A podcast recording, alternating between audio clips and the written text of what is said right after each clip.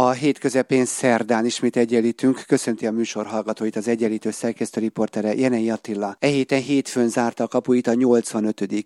ünnepi könyvhét országszerte, és jó kimondani ezt a számot, hogy 85-szörre sikerült megrendezni a könyv és a szép irodalom ünnepét, és 13-szorra pedig a gyermek könyvhetet is idén, és ez a 85 éves ünnepi könyvhét egy nagyon szép jubileumra is alkalmat adott, nevezetesen a Kráter kiadónak, amelyik 25 25 éves jubileumát üli. Egy történelmi és hagyományos kiadó, a Kráter kiadó, nagyon széles palettával, nagyon széles szép irodalmi és kulturális ajánlattal. A Kráter kiadó az, amelynek az ajánlatában, céljában és küldetésében a nemzeti keresztény kultúra és hagyomány ápolásával nagyon jól megfér a kortás irodalom, és hát meg annyi más, amiről majd a műsorban szólni fogunk, hiszen az egyenlítő vendége Turcsány Péter, költő, író, műfordító, szerkesztő, nagyon sok mindent csinált Turcsány Péter, elsősorban a Kráter Műhely Egyesület és kiadó elnöke, és a műsorban majd csatlakozni fog kedves felesége Szutor Ágnes, aki a kiadónak a gazdasági igazgatója is. Tisztelte üdvözlöm Turcsány Pétert az adásban. Hogy ülték meg ezt a 25 éves jubileumot? Volt-e idő megülni, hiszen a könyvét is, ahogy én tudom önöktől, rengeteg munkával telt el. Köszöntöm először is az olvasót, azaz hallgatóinkat, mert hála Istennek az első perctől az utolsóig a könyvhéten mindig vendégeink forgatták a könyveink lapjait. Nekünk volt időnk természetesen, sőt hónapok óta, március óta már erre készültünk, 12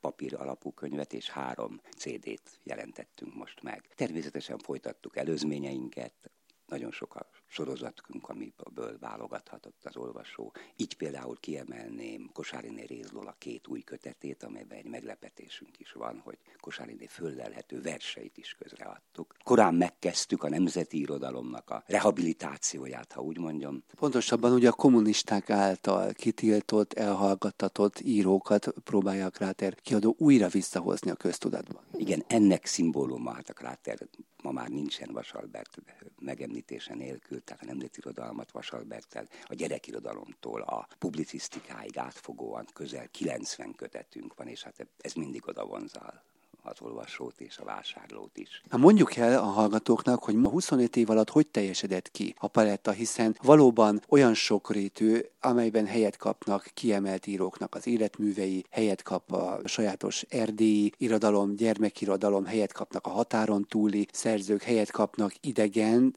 nyelvű szerzők, tehát vannak most már műfordítások, ugye portugál, dán, orosz, olasz, számtalan nyelven. Tehát ez a 25 év milyen termést tudott az asztalunkra, az olvasó olvasók asztalára tenni. Akkor talán a sorozatokról beszélnék elsősorban, és visszatérnék az első könyvhöz, szimbolikába, mert a keresztény nemzeti mellett azért ott van a görög kultúra is, és még Gulyás Pál debreceni író, akkor még alig-alig közölt kommunizmus alatt alig-alig foglalkoztatott író, Gulyás Pál és Kerényi Károly levelezését jelentettük meg először. Adj ide át az időnek címmel, azt hiszem ez a gyönyörű mondat mindmáig vezéreszménk maradt. És a Polis című folyóiratban pedig folyamatosan világbeszéd rovattal éppen a kortárs világirodalomhoz már érintkezzünk.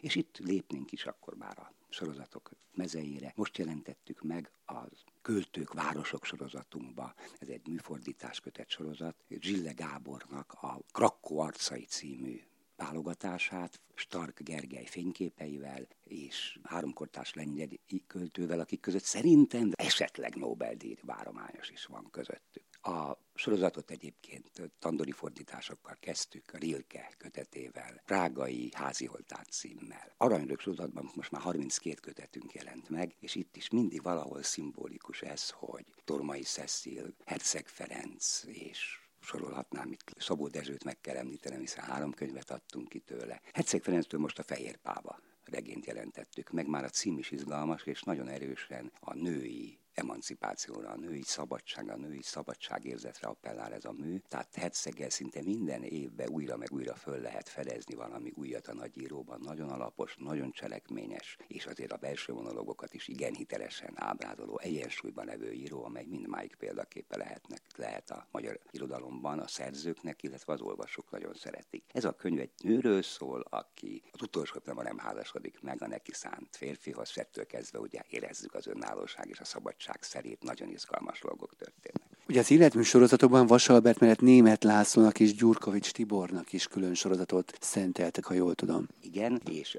a Német László sorozatunkat még egy vagy két művel, mert mi csak a szép irodalmi sorozatokat, szép irodalmi műveket, annak kiemelkedő darabja, hogy visszamenőleg nézzünk valamit, megint az elhallgatott irodalom, a verseit állítottuk össze, így együtt nem jelent meg, aminek a visszatért költő a kötet címe. Igen komoly költőnek indult már a 20-as évek közepén német László, és ezt annyira megtartotta, hogy a színműveiben a klasszikus, tehát én szeretem Shakespeare-t, vagy ugye Szofoklészt költőnek mondani. Hát német László is költő. És ezeket a Ótestamentumról szóló, Ézsaiás profitáról és másokról szóló színdarabjait ő klasszikus formában írta meg, de magyar ütemekkel. Tehát, hogy ezekbe is újító német László. Én ezt emelném ki a német László életműből. És hát ennek a politikumát tudnélik, ezeket olyan versekben, néha kifejezetten versformában írta, amiben elsőként tudott becsempészni Magyarországon 56-ról szóló pozitív, nagyon pozitív erős tartalmakat, ezt akkoriban csak az emigráció tette meg. Tehát német László megint